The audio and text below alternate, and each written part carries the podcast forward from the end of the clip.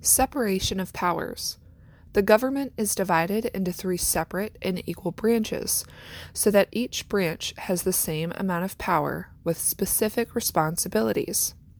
For example, only the legislative branch can make laws.